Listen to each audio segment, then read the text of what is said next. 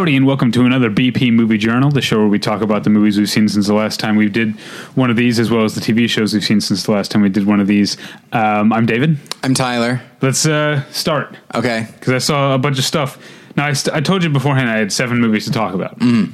If I'm if I'm being technical, I actually have 16 movies to talk about Oh, okay. because two of my quote unquote movies are the Oscar nominated live action shorts. Oh, yes, Oscar yes. nominated animated shorts. So I'm going to start. Um, I'm just going to get through. Uh, I'm just going to do all the animated shorts as my first entry here. Okay. Um, I won't spend too long on any of them. Uh, and you can read reviews that I posted uh, at battleshippretension.com. Um, Sanjay Super Team is the um, what's sort of the uh, obligatory Pixar um, Oh, sure. thing. It's uh, well animated, um, but thin on uh, substance. Okay. Uh, but it does get, go to some sort of psychedelic places that I uh, I enjoyed. Um, World of Tomorrow is the one that you've probably been hearing about. yeah, Don since, uh, Hertzfeldt. That's the one on, on Net- it's available on Netflix. available on Netflix. Um, it's 16 minutes long and it's uh, quite quite beautiful. Um, it's the if you don't know the story, it's um, a it's in Don Hertzfeldt's Hertzfeldt's general style. You know, mostly stick figures um, and rustling sounds. You know, Yeah. thing he does. Um, but this also has a lot of other uh, busyness going on because uh, it's a story of a, a, a young, a very young girl named Emily and um, another uh, young woman. A woman comes to visit her to let her know that she is Emily's clone four generations or something later, hundreds of years in the future, and she's come back to tell Emily about what the rest of her life is going to be. And the only reason she's coming back to do that is because she has the memory of it happening to her. Okay. So she's just so it's sort of like a paradoxical loop, like. Uh, um, uh, but it, it gets into this very uh, very lovely sort of melancholy, bittersweet uh, look at um, what it means to to live and love and grow and move on, and uh, how things change and stay the same. Okay. It's, uh, very very lovely, very effective. Um, then there's Bear Story, which I've already almost forgotten. It's kind of uh, maudlin, and uh, uh, I, I I didn't care much for it. Okay. Um, the one one I really liked is called "We Can't Live Without Cosmos," and it is the story. it- It's it, it has sort of a hand drawn, like almost Saturday morning cartoon type of, or almost like. Uh, I I think in my review I described it as like a Sunday newspaper comic strip come to life in its Okay. style, you know, and it's about two cosmonauts in training who become best friends uh, and it is very very sweet um, and it and it has a lot of uh, in the early going it's sort of like it's about 15 minutes long and, in the early going it's kind of vignette and sketch but like it's just different training exercises they go through. Uh, and they all have, sort of have like a jokey punctuation punctuation at the end. But as it goes on they become uh, better friends and kind of in a way that's kind of childlike as well as you know these are people pre- preparing to go into space. And uh, I won't say where it goes from there but um, you already know to watch World of Tomorrow. The other one that I'm really going to recommend to people is We Can't Live Without Cosmos. And then there's Prologue, which is super violent. it's all like right. five minutes long, and it starts with live action shots of like a, a hand and a pencil being sharpened, and then the animation style is as like sort of sketches on like pencil sketches on a page, Mm-hmm. uh, and it's just a sort of ancient uh, battle, like I don't know Spartans and Trojans type of stuff Yeah. um, fighting, and there's just like people getting like eviscerated, and like uh, it's yeah, five or six minutes of uh, violence. and it was made by a nine year old boy, I have to assume. right, probably yeah. Uh, and then moving into the live action, um, there are I would say I liked the animated ones overall more than I liked Okay. the live action ones. The only animated one I didn't like, I think, was Bear Story. Whereas with the live action ones, there's only two that I did like. Okay. Uh, and I'll start with one of those, which is a sort of comedy uh, called Ave, Ave Maria, in which uh, an Israeli, Jewish Israeli family gets into a car accident. They accidentally run their car into a statue of Mary outside of a convent in Palestine. So it's Oh, okay. so, uh, and then because and they were they got in the car accident because they're rushing home because it's sunset and it's Shabbat, um, and so now they're stuck at this convent and um, they, you know, can't use the phone or anything because it's uh, the Sabbath. And the nuns of the convent have also taken a vow of silence. So it's basically a group of a group of Jews and Christians in Palestine unable to communicate. and so there's a lot of metaphor and stuff going Yeah, on but it's also very It's- funny. It's also very funny. Uh, That's nice. uh, that's a good one. Um, the next one is called Shok, which is the. I mean, it's it takes place in the mid '90s Kosovo War um, between uh, you know Albanians and Serbs living in a small town, um, and it's two Albanian boys are the main characters, and it's yeah, it's super heavy and um, you know not happy. Yeah. Uh, it, it shouldn't be, but it also just uh, it just I, I, I it, there didn't seem to be any catharsis in it or uh, do you ever see some of those things that are uh, this is kind of how I felt about the movie Prisoners Okay. where it's like it's so heavy and it's like but why like why did you want to get this across to people uh, like that's what I feel that's how It's I feel almost about Shok. oppressive, is what you're talking about. Yeah, I like I don't entirely understand what what the motivation is for telling this story. It's not a. It, I mean, it, it's not a happy story. I, I not that it needs to be, but it's it's also not edifying. I don't think. Okay. Like, um, I think I not that you necessarily need to know all the details of this Right. war, and I don't, but it doesn't shine any lights or insights on the conflict or what it was like to live through it Yeah. it, it's I, I I just didn't care much for it. What I did care for, and this Okay. is my favorite. This is the the gem. The gem of the litter is not a not a saying.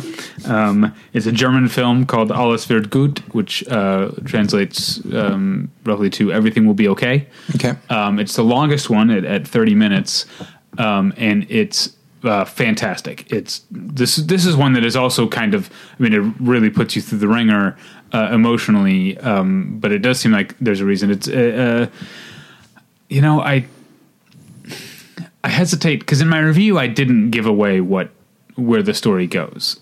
So and I, so I kind of don't want to do that here either. Nothing because these these are open opening like they're they're they're playing in theaters. I think I think they closed tonight here in Los Angeles, but I know they're playing in theaters across the country uh, in the couple weeks between now and the Oscars. Um, so I don't want to give away Alles wird gut, um, but it's um, a, a divorced father picks up his his young daughter for um, a weekend. He ha- you know has the visitation or has her for the weekend or whatever, um, and you um, sort of uh, as a viewer you start to piece together that uh, this is not going to be like other uh, weekends, and because the child is so young, it takes her a long, a much longer time to realize what's going on, and so there's there's tension in is this guy doing what I think he's doing, and also when is the girl going to figure it out? It's uh, it's really good. It's it's the best one, uh, definitely. Um, the next one is called Stutterer, and it's about a guy who has uh, a debilitating stutter or stammer um, to the point where he has taught himself sign language because he really, you know, he can't uh, he can't communicate. Um, and it's just about uh, ten minute long, and it's when it is trying to sort of um, uh, relate what it what the inner psychological life of someone who can't communicate the way the rest of us can is like it's at its most effective. But i think it shoots itself in the foot by being way overly cutesy at the end. The main the narrative as much as there is one is that he's been carrying on an online relationship. Um, he lives in london this uh, I- no maybe he lives in manchester and she lives in london. I can't remember. Um, they live in different cities.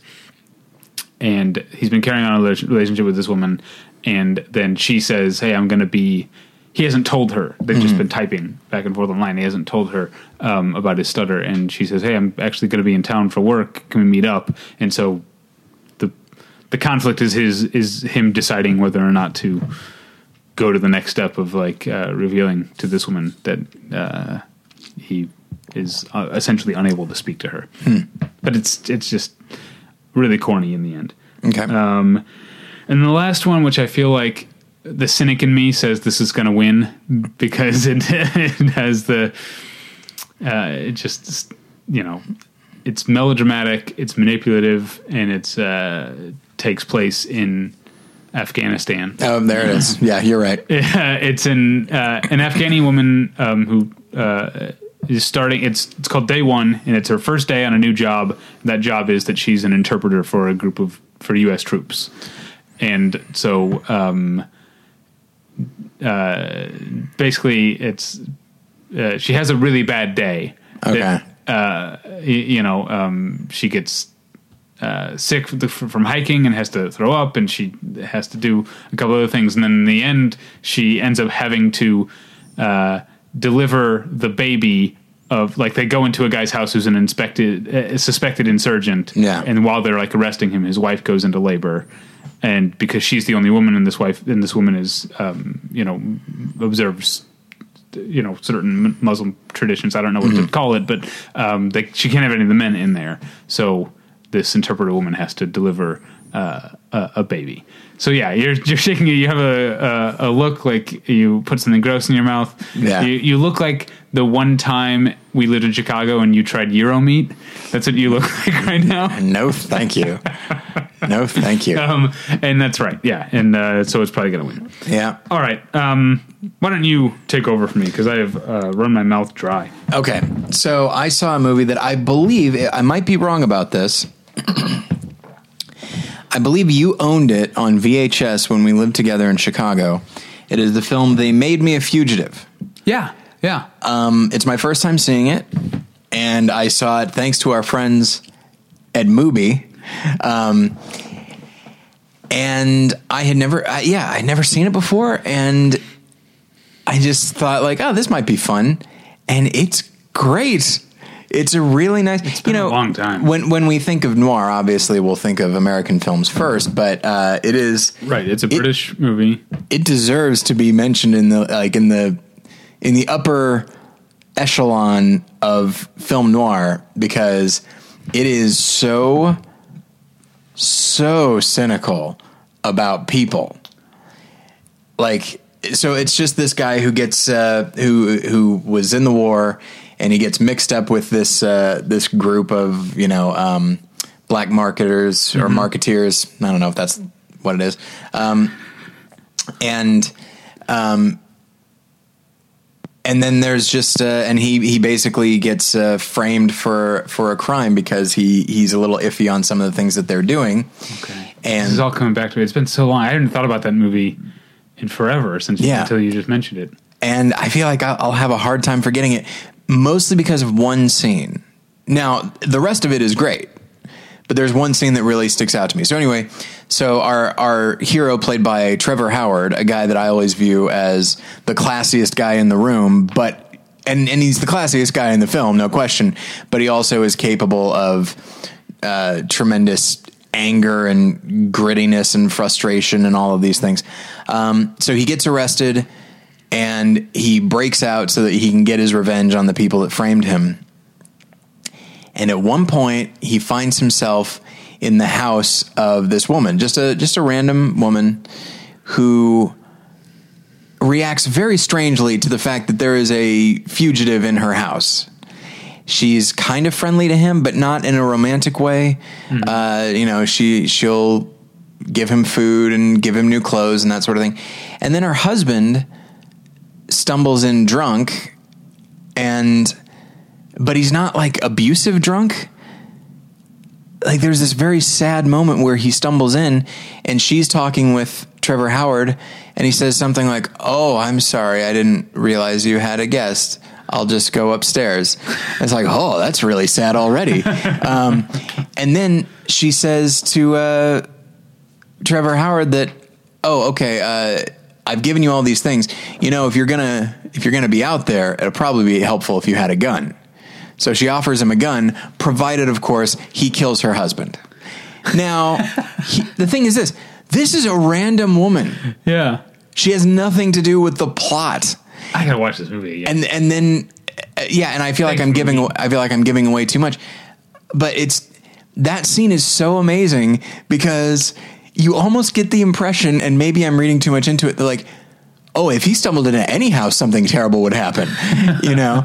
Uh, and then the rest of it is, is really is is really uh, amazing as well. But it's just such a such a solid film, and I was, you know, when you hear when you hear titles like "They Made Me a Fugitive," it just sounds so melodramatic and over the top and silly. But it's just it's one of the darker films noir that I've ever seen in my life, and I was so happy I watched it.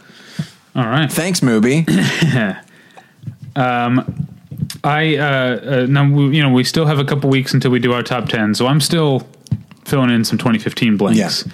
Uh, and I'm glad uh, that this is one of the reasons I'm glad we wait because uh, Jafar Panahi's Taxi showed up uh, Hmm. to rent on Amazon, and I'd been uh, I'm a big fan of him. I had uh, was bummed that I had missed this movie in cinema in cinemas. Oh. I'm going to start saying it like that. No, please don't. Uh, and so I was glad I got the chance uh, to watch it, and uh, it's fantastic. Um, I don't know if you know the whole. St- Jafar Panahi is technically banned from making movies. oh yes, that's right. um, and he is he the one that made This Is Not a Film? this is not a Okay. film that he made Closed Curtain. So this is his first. This is his third movie that he's made since he's been banned from making movies in in Iran Good for him. um, very good for him. And I think uh, what's so fascinating about him because he's the you know this is he drives a taxi. Um, the movie is shot mostly with a camera mounted or dashboard mounted camera, but also you get some other shots that are people's cell phones or whatever inside. But all, all the shooting is done from inside his taxi that he's driving, uh, where he picks people up, and he's you know you you hear like this guy uh, um, is flagrantly making movies. You know, you expect someone who's a real firebrand, but he's so like sort of softly avuncular. Ooh. Um, he is literally avuncular in this movie because he spends the second half of the movie with his niece. um, so he is an uncle, is what I Yeah. mean. Um, uh, and, and you kind of understand like how it's it's sort of a like speak softly and carry a big stick thing. It's like he's such a nice and soft guy, Yeah. and he's so pleasant to everyone. Uh, at one point, someone is in his cab. Um, there's a couple of people who know who he is, who uh, and are, and there's one. You know, they're talking about how to see, you know, foreign art house movies that are banned in Iran. Like how there are um, there are ways to get these DVDs, black market DVDs, um, and uh, he's he's so nice to everyone, and then all of a sudden he ha- he's still nice, but he has you realize that he very much is a man of his convictions because he starts talking about he starts talking to this guy about film and art in the way of like the f- he's like the f- film school professor everyone would love to have at this point. And you realize, oh wow, this isn't just a nice guy driving people around. Yeah. he's still he really believes in things, and so that informs then going forward. Um, when people are in the cab, uh, and you realize he's written these scenes for very specific reasons. He's ta- he, he his his when he picks up his niece, she's in, taking a film class, and so she's learning about you know what is sanctioned by Iran as distributable or undistributable. Um, and so uh, you know, it starts with this very soft premise of him just driving around in a taxi, but you sort of start to get a look over the course of it of what it means to be him and what it means to be um, a filmmaker or a film lover in a place like Iran. Um, because after this girl is talking about what is allowed and not allowed um, officially in movies, then he goes on and again, not in a in in your face or abrasive way, but includes things that are clearly clearly in violation of the list of uh, allowed and not allowed things that um, his niece has just read uh, a scene or two previously, and it's the whole thing is so warm and soft and pleasant that uh, it, it's it's it sort of bowls you over uh, as it goes on, and you realize that it's um, an, an incredibly inflammatory piece of protest art Yeah. that is also just uh, a really uh, easy 85 minutes. Nice. It's it's fantastic. I would recommend it to anyone. Um, next up, I saw um, uh, I'm, I'm close to seeing every um, foreign language film Oscar nominee. I've got one left. I haven't seen Theeb. It's Okay. playing at the Royal Music Hall. I don't know when I'm going to get a chance to, to see it. But the other one that was left on my list uh, that I saw this week is uh, Tobias Lindholm's A War Oh, okay, yeah. Uh, which is the story of uh, you know the Danish soldiers in Afghanistan again Afghanistan uh, yeah. um, and in the beginning you get the the this um, I guess platoon or whatever I don't know a group of Danish soldiers in Afghanistan and their their um, their chief their CEO or whatever is um, this one guy whose name I forget. But then the other half of the story is his um, wife and their three kids uh, at home in, in Denmark, and it and it sort of is a parallel story. They're both given equal footing Yeah. um, in the early going, um, and then uh, I, I, I like a movie that has that. I'm trying to. Just, I'm so wary of spoilers, um, but I like when movies have a plot. Like by the end, you realize, oh, this is a plot based movie, but the plot doesn't really reveal itself until close to halfway through. You know what I mean? I love that kind of thing. There's a lot of back and forth between these two stories, the Afghanistan story and the Denmark story, before something big happens in Afghanistan, and suddenly uh, the rest of the movie becomes informed by this thing. Um, but what I like about it is that even after this big thing happens, the movie doesn't change its pace or tone. It's a movie that's very interested in um, in process. Which, if you know me as a film lover, that's something that I really really love because it's something that um, any like an art form like film that exists fourth dimensionally is really good at documenting not just documenting but using process to tell um, little stories or to get points across. So you know when they go on one of their missions you're seeing you're not just seeing like in the standard sort of um, you know american studio uh, war or military movie, you just see the juicy stuff, really, you know. But you're seeing everything, um, and you're seeing it unfold at a very um, measured and determined, but but determined uh, determined pace. Um, and so when th- when this thing happens in the movie, maybe in the abstract becomes more melodramatic. The execution and presentation does not become more melodramatic. It still is concerned with uh, sort of um, on the ground um, process of of what's happening. Uh, I, I I liked it overall. Overall, okay. Yeah, So, um, is my turn? it is your turn. Okay, so one of the reasons that I saw so few movies this week is because one of them was like six and a half hours long. Um, having Wait, can I? Is it Sátántangó? that's the one. No, I believe that's eight hours long. No, Oh, okay. It's um. What is? So I believe I told you uh, you're not going to get it. I believe I told listeners before about the wonderful and comprehensive uh, "Never Sleep Again," which is the documentary about the about every Nightmare on Elm Street. Well, there is a companion called Crystal Lake Memories about all of the Friday the Thirteenth. Uh, it was recommended to me by a listener after I talked about seeing Never Sleep Again, and it is about a, a, a, a franchise that I don't know much about, but I know I'm uh, what I've seen. I'm usually very dismissive of, Okay. and one of the reasons that I was excited to um, to watch it um, was that I wanted. It's always fun to see the passion behind something that you don't understand or don't care about or don't like, um, but to see that other people are excited about it, and so, um, go you know it goes movie by movie. It brings in.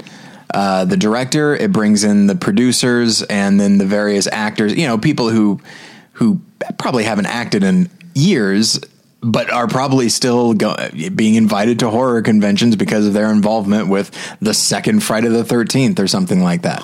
Um, it's also very interesting because it also it follows the you, you can watch the character of Jason Voorhees evolve, which means, and, and he's played by a different person in almost every film, uh, as opposed to something like Freddy, Krueger. Krueger, who it's always it's always uh, Robert Englund, um, and so you get to see what each actor brings to it, you know, and sometimes they bring in basically a stuntman, and there's not, and of course stuntmen still perform, but then in other cases they bring in actors who don't have that much uh, experience with stunts, but who really add uh, some some personality to the character. So that's interesting. And then um, then you get to see what individual directors do with it. And with the one, I don't remember if it's I, I think it's five or six. Uh, who gives a shit? Um, I think it's Jason Lives. I think that's five. Um, and the director was brought in uh, because he was kind of allowed to do whatever he wanted. So he's like, I want it to be like this gothic thing, and and, and I want it to be like those old uh, Universal horror movies. Well, it isn't really in in many ways, but in some it is. Like Jason is brought back to life by uh, he gets stabbed with this. Um, this like a fen- like like a rod from a fence, and then like lightning strikes it, so it's like Frankenstein. Yeah. and so and that's and that's the that's the best reviewed one, and then uh, following these movies more so even more definitely more so than Nightmare on Elm Street, where critics were always eager to engage with the creativity of like the dreamscape. Mm-hmm. Whereas these critics are almost uniformly dismissive and probably rightfully so. But it's interesting when when critics lock they they clearly pick up what the what the director is trying to do and he's trying to do something different and one could say better than the other directors. So it's just all so interesting and I think one of the reasons that I was so that I found it so interesting is because I care so little about it. Um, I, I have so, which is to say, I have so little invested in it. Wasn't you there know? a thing? Um, I have a friend who's like a big horror fan, and I feel like wasn't there a thing where was it Paramount who put those out? Yes. And they, for most of the early movies, they tamed them down. Oh my, yes. Like they, they for every movie they kept filling, filming really grisly horror or grisly death scenes. Yes. and then they're all cut down. Yeah. And you Why see is that?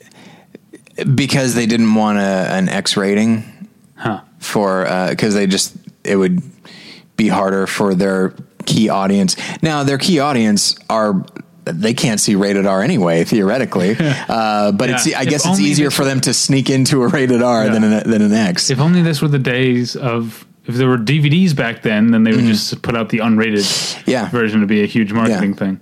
and they do show i mean they're not cleaned up or anything but they do show hey here's what was cut out of Oh, a particular death so that's interesting but one thing that i thought was was and it's fun watching some of the actors uh, who clearly they they have they know what they were in. Um, and just it's fun to watch them talk about the experience of it. Um, and there's this one woman I, I wish i remembered who it was but i i just remember her the her assessment of the film she was in. And and the director that said like you know he really went out of his way to really reassure the audience and be like you're fine you're fine you're no you're not you're fucked. And just and and the way that she just interrupts her interrupts herself. Um and that's basically that's basically the uh the experience of the Friday the 13th movies. You're fine until you're fucked. And uh it was a very interesting it's it's one of those things that like horror fans would definitely enjoy watching this thing. And then I think film fans in general, because I think horror is often stigmatized. And then within that, the Michael Myers ripoff is definitely stigmatized because we we all love Halloween, Right. but then this one, which is definitely a ripoff. I mean, the, the they get, they even admit it. Um, that is the one that is often kind of pushed aside, and the one that like we're like, ah, we don't want to do that. Um, and so I think for that, re- but to see so many people, um, enjoying being a part of it, and and then there's like little fun little bits of trivia, like uh, every time that, after a certain point, every time they put a movie out.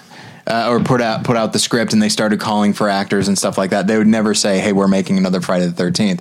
They would pick a different David Bowie album title. Um, and so, Oh, that's awesome. Yeah, and there was just a and there was one thing, and even back then there were ma- there were fans who knew that. Uh-huh. And this was before the internet. And so there was this one woman who was an actress and she got a script. She's like, and she said to her husband, Hey, I got this script. And so he was like reading, he was going back and forth with her for her audition. station to station or something. It's something, it's something like that. And so, and as he's going through, he goes, wait a second.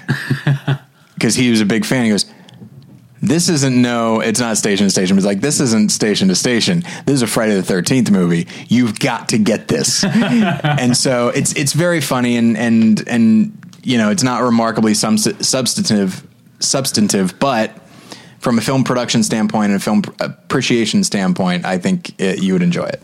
Okay, well, um, it's called Crystal Lake Memories. Yes. Okay. Um, m- moving on, uh, not really moving on, actually, keeping in the realm of uh, the overlap of documentary and horror. Now, I said that I like that we delay our top 10. And it's not just because I get to catch up on um, stuff that I missed, like Jafar Panahi's Taxi, but every year it seems like there's something that I see in the last couple weeks before I do our top 10 that ends up making my top 10 Yeah. that I wasn't expecting. Be it A House of Pleasures, The Mill and the Cross, Casa de mi Padre. These are movies from past years. I saw a movie. I know you've seen it. Okay. It is fantastic. Okay. It is. I'm going to say, I know this is going to sound like hyperbole, Okay. but I really believe this to be true. I'm excited. It's the scariest movie I've ever seen in my life. Ah, It's Rodney Ascher's The Nightmare. yeah. it's unbelievably scary. It's primally scary to me.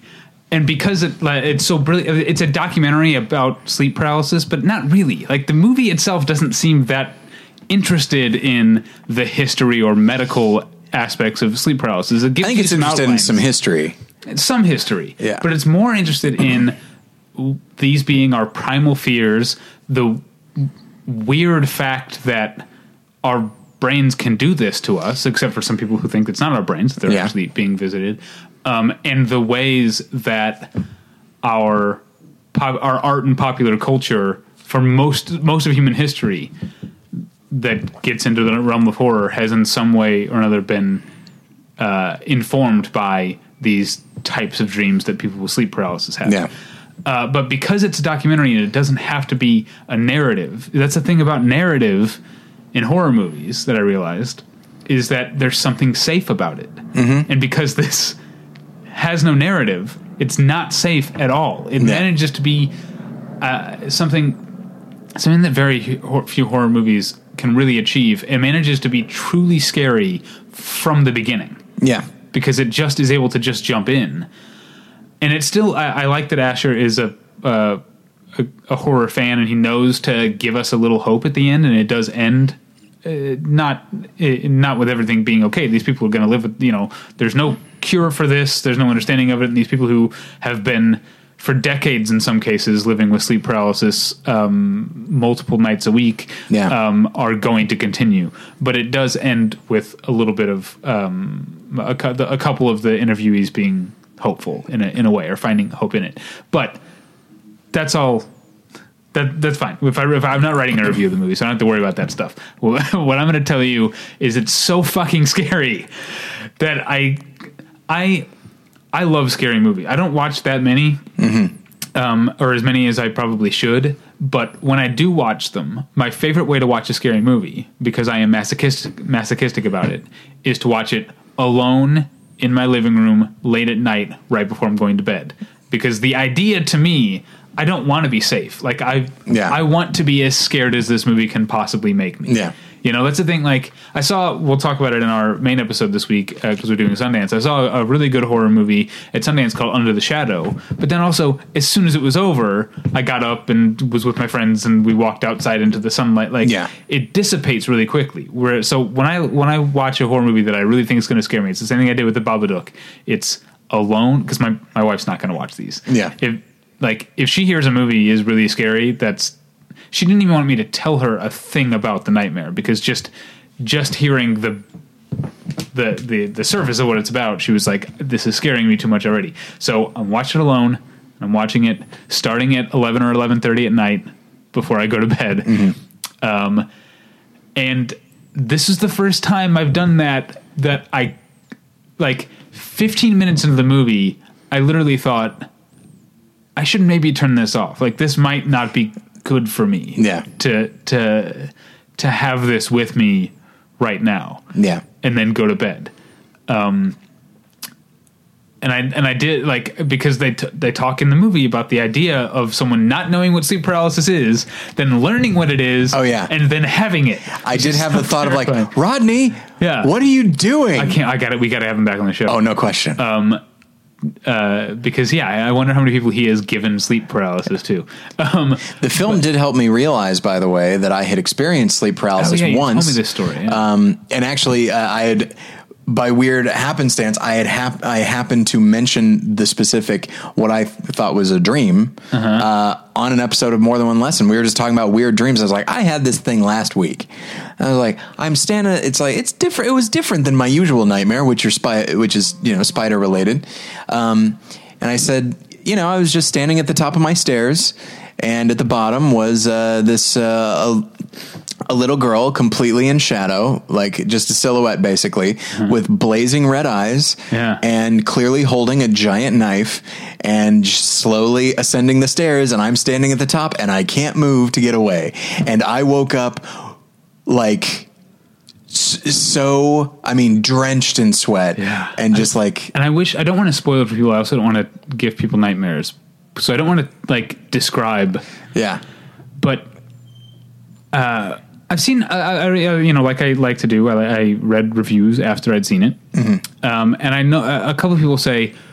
Rodney Ascher should try his hand at a real, at a regular horror movie, and I'm like, no, he doesn't need to. Yeah. he made the scariest movie you could possibly make, and it's not just because it's a scary subject. He's so good at at get at, at being scary, at finding little things that if it were daylight and all the lights were on, maybe you could say that's corny, Yeah. but it's not because this is really what these people go through. And if it Yeah. were really happening, you wouldn't think it was it was corny. But he finds little little touches. I'll give one. I'm not going to tell the whole story, but one of the things that scared me the most was uh, the one where the guy is in bed next to um, a girl, um, and in his dream. So people who don't know these dreams, um, they are they are dreams, I guess yeah, um, they're very vivid dreams in which you are in the you tend to be in the place where you are actually sleeping when Yeah. they're happening. So it's it's a it's a blending of uh, wake and, and, and sleep. So this thing, the shadow man that appears to him, most of these involve shadow men.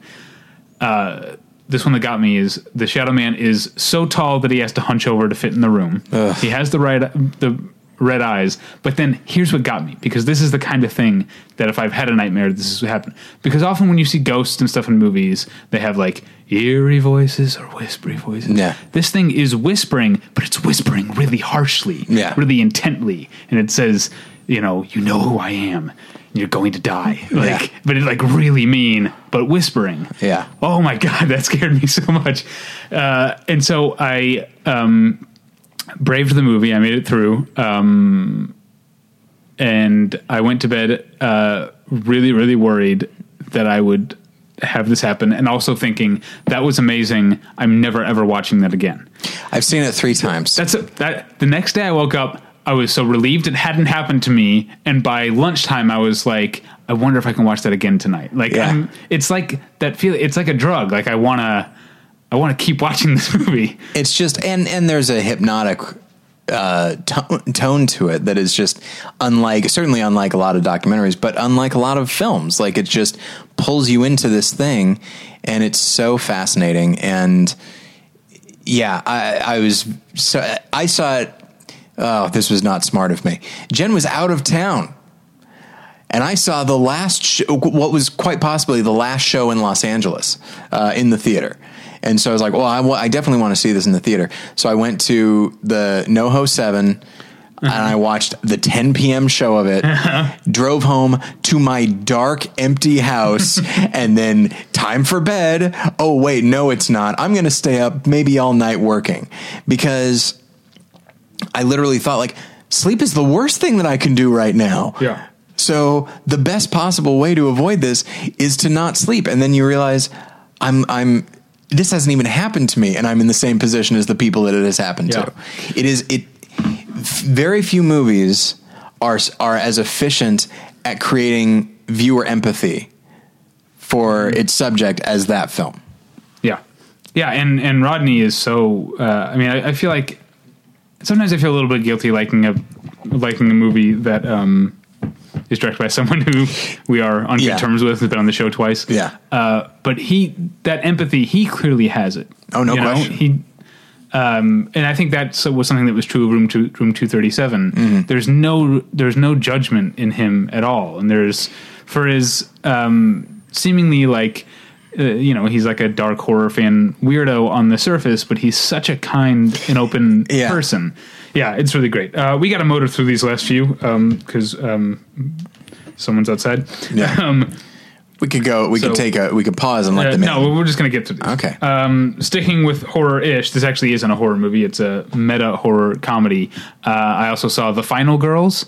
Oh, okay. Um, I'm glad I saw it. It's fun and funny, and it does a few um, uh, interesting things. For those who don't know, it's about um, Taissa Farmiga, who's uh, Farmiga. I don't know how you say it. Um, an actress that I really like, by the way. Um, uh, plays a, a a girl whose mother played in younger version, um, only younger version. There's no older version because she died. Uh, played by Malin Akerman was a 80s scream queen. Oh, okay. Um, and Taissa Farmiga goes to a screening on the anniversary of her death, the screening of this movie Camp Bloodbath, which is a Friday the Thirteenth um, uh, type of thing. And she and her friend, you know, mystical, mystical, whatever. She and her friends end up getting trapped in the movie Okay. Um, oh, that's fun. and it does do some some fun things of of um like uh, you know it, it's not when it comes to pointing out specific horror tropes that's been done so much by scream and behind the mask and um to some extent cabin in the woods. Uh, i know you have different uh, feelings on that but it does seem like that's there's not a lot of meat left on that bone. And so it doesn't uh when it comes to that it's actually not um very very interesting. It does have some interesting um sort of uh, seeing seeing a mid '80s teen sex centric slasher movie from a 2015 feminist point of view does lead to some very funny uh, a couple of very funny jokes, um, but mostly it gets into the it just has fun with the idea of uh, experiencing filmmaking tropes from inside a movie. Like, what would it look like if you were standing in a scene and then it went into a flashback? Like, that's uh, fun. uh, the the sort of the blending of of worlds, and there's things like when they get into the flashback and the words "Summer 1957," which are you know a subtitle at the bottom of the screen, but they're physically there in front of them. Like in order, they have to step over the word "summer" to get to where they're going. Okay. Um, there's a part where the uh, bad guy is uh, the is on fire and chasing them, and it's in slow motion, and they're aware that they're in slow motion. They're like, "What's happening?" and, like, and, and it goes on uh, for a while. Um, there's there's some fun stuff. Um, when it's all over, it's pretty thin soup, but uh, it's. I I would, I would, I would recommend it for a, a fun time if that's all you're looking for. And it's got a good cast: it's Taissa Farmiga, Malin Akerman, um, Thomas Middleditch, and um, someone uh, that I think livens up every movie she's in, uh, Alia Shawkat. Oh yeah, yeah, Yeah. Absolutely. Yeah, and it also has Nina Dobrev uh, from The Vampire Diaries, and she's quite good, um, and some other people. Yeah, that's good. Uh, well, you got another one? Yeah, this is my last one. I saw the Coen Brothers' Hail Caesar. Okay. and I did not expect to like it as much as I did. In fact, I, did. in fact, I love it. Good. Um, you know, it's not uh, proving very popular. Well, those people are idiots. Okay. That's mean of me. Uh, I, I expected it to be just a mess. I expected it to just be uh, just this hodgepodge of goofy things, which the Coen brothers are not opposed to doing.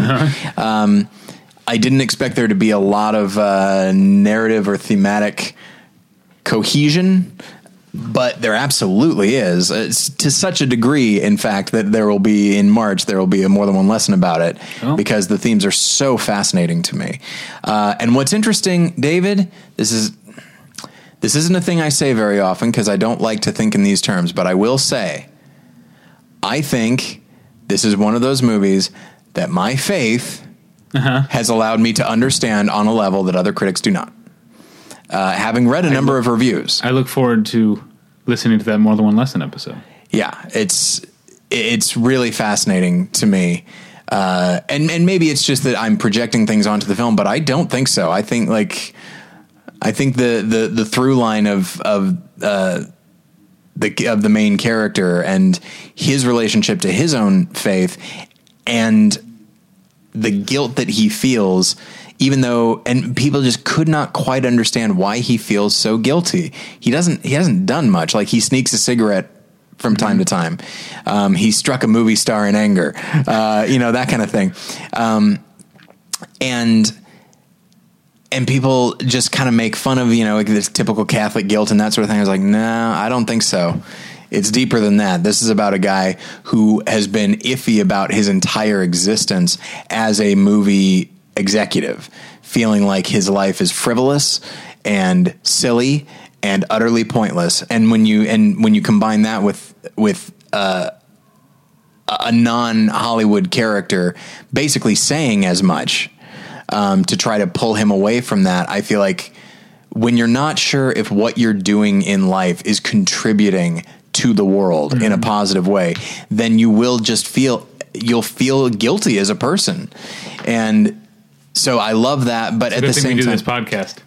I have we have several. um, uh, we just keep doubling down on it and adding adding more things to it. But uh, yeah, so so I loved that, but then at the same time, I thought it was so much fun to watch and so regularly funny at the same time. So uh, if you're a fil- and it's what I also like and as David, as you know, I tend not to like movies where either an actor or a filmmaker they you can tell the movie was made so as sort of a defense of a life in the arts. That's what I didn't like. It's one of the things I didn't like about Monuments Men is everything about right, it seemed like George Clooney was trying to convince us that he's doing really important things. Get you guys, um, and this is a defense of that, but it's also a celebration of the thing. And by putting the the celebration of it at the forefront, the defense seems less defensive and more like a natural byproduct of look how amazing movies can be. And I feel like very few people are as qualified to make that kind of movie uh, as the Coen brothers. Okay. Um, um, my last movie that I saw is called The Bronze. Uh, the only thing I knew about it is Oh. that it um, played Sundance last year and was almost universally panned. I think it's at uh, 13% on Rotten Tomatoes uh, and is finally making its way um, to theaters. Um, I saw it. It's not like offensively bad like I was expecting. It's just um, pretty formulaic and Okay. also it's mean spirited in a way that I didn't like. Um, it's about a, uh, a gymnast played by uh, Melissa Rauch, who also wrote the movie. Who I guess I think people know her from The Big Bang Theory. I don't know her from anything, but apparently Okay. she's on The Big Bang Theory. Um, and she had uh, she won the bronze at the 2004 games. They clearly don't have the right to say the Olympics in the movie. Um, they, she won at the 2004 games. She won uh, bronze in gymnastics and is sort of um, it, now it's 10 years later, and she's sort of still trying to coast on on that, and has become a really self-centered and awful person. And of course, it's a you know blah blah blah. She gets redeemed. Um, but uh, it's it kind of reminded me. There's a movie that um, a lot of people like, and there are things about it that I like. Um, I don't know if you've ever seen it. You ever seen Drop Dead Gorgeous? I have not, but I know a lot of people like it. Yes. A lot of people like it, and there is funny stuff in it. But I've never been able to get away from the fact that I think it's really, really making fun of Midwesterners in a, in a way that is not doesn't have any empathy at all. Um, and this, you know, that one takes place in Minnesota or maybe Wisconsin. I can't remember. This takes place in Ohio, but it has that same, um, just constant barrage of Middle America is so stupid. like that's that's kind of what Yeah, I feel yeah. like the point of the movie is, and I think if there's any, so it's not. So I guess what I was expecting when I heard about this movie being so hated at Sundance last year, I was expecting something that was dreadfully, uh, you know, a- assembled, and it's not. It's a perfectly competently made um, formulaic redemption story comedy. Um, what I found upset, uh, upsetting about it is its point of view. Um, that said, I will give Melissa Rauch um, uh, credit for just being uh, just a like it's a really committed performance in terms of um, her intensity of being a terrible, terrible person. Uh, and she does what she needs to do, I guess. Um, what, what she doesn't do is make the character the least bit sympathetic, which is a problem. We're supposed to want her to be redeemed. Okay, yeah. Whereas I spent the movie wanting her to get her comeuppance. Um, it's not how it's supposed to happen. Okay. Um, all right, so that's movies. Uh, TV, Children's Hospital is back and it's good. Oh, okay. Is that Okay. is is that what we're saying? Okay. Yeah. Do you have any TV? Uh, I don't believe so. I mean, I've I've been going back and not so much watching, but while I've been working, I've been uh, I, I've had old seasons of Survivor on, including season twenty seven, which I had not watched since its original airing, and it is really marvelous. And it's the first one where people come on with their loved ones, and their loved ones are on one tribe and they're on another, and uh, so you're you know, moves that you make could actually have an impact on someone that you love on the other side, and that's very interesting. And it was it brought something new to the game. Uh, so yeah, it was a it's a fun fun season, and that's and the new one starts soon. Which uh, the new one starts in like a week and a half, and I am not prepared for it. When when does the new Amazing Race start? Probably not long after that. Oh, I guess my wife and I are just not going to do that podcast. I don't think. You can do it. Yeah. All right. You can use the. Oh no. Oh yeah, maybe I can. Okay. All right. Uh, that's off. That's another topic. Um, we got people outside. Let's go let Matt in. All right. Bye.